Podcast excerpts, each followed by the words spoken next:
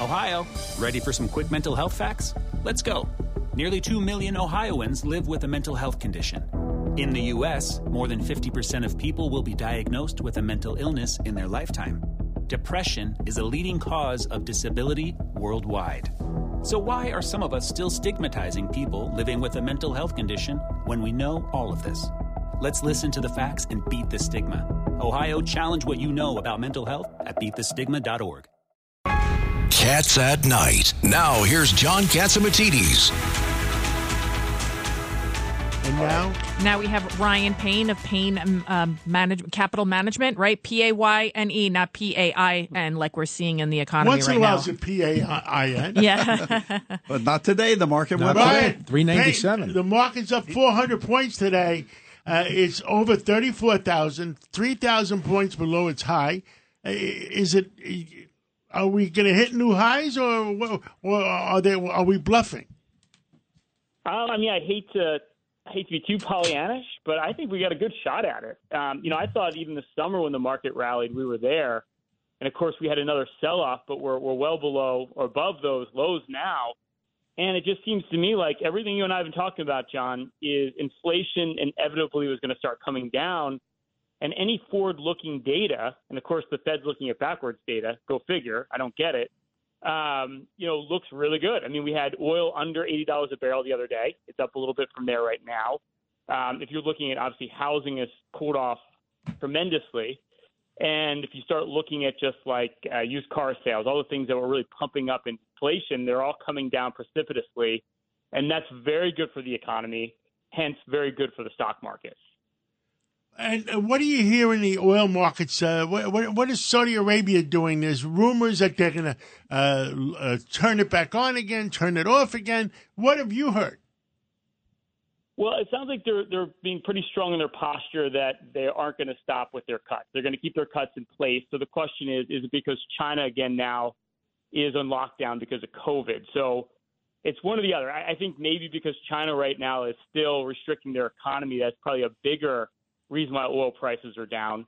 Um, and you probably know better than me on the ground floor. It doesn't seem like we're going to be able to pump that much more uh, oil here in the U.S. But if we could do that, I mean, your your thesis has been we could be at like seventy five dollars a barrel, and if we're there, I mean, that's that's phenomenal for the economy. As of right now, my, everybody. my prediction was if, if President Biden opens up some of the spigots in Alaska, uh, Canada, North America, $65 a barrel.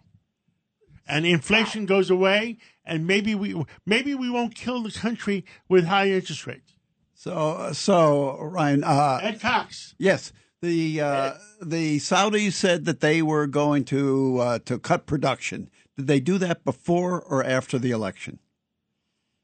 I, I think they do it probably after the election at this point. I Yeah. mean, I, I think at this point they're they're going to hold off on that. Do you think there's sure. a relationship between that and Khashoggi getting immunity? That a deal was made uh, when uh, when the president was in Saudi Arabia? They would announce cuts, but they would do them after the election. A hundred percent, a hundred percent. I I think that's that's absolutely the case, and and I just don't think Saudi Arabia wants lower oil prices. Um, you know, the profitability that they have on their oil at these prices is outrageous. So I can't see any situation where they really want lower oil prices, and I don't know if you see differently on that. Ryan Payne, Thanksgiving is just what, two days away, right? What was thanks today's Wednesday? Today's Wednesday or Tuesday? Today's Tuesday. Tuesday. Tuesday. Two days away. God, it's been a long week already. So, uh, according to one report, Thanksgiving dinner overall up 20% due to inflation. Is that a conservative estimate? Is that accurate? We're hearing what, $1.99 a pound for regular brands of turkey, organic, double that. Is there any uh, relief in sight?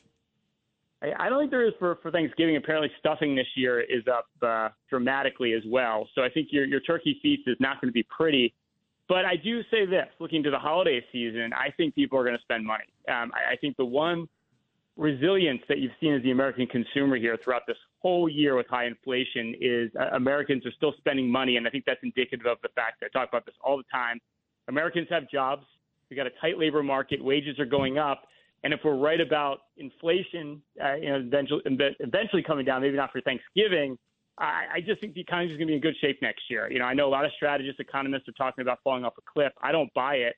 I've been right so far. The, you know, we haven't seen that, and I think that bottom line is we're going to have a resilient consumer coming into next year. I think you got to be bullish on America here.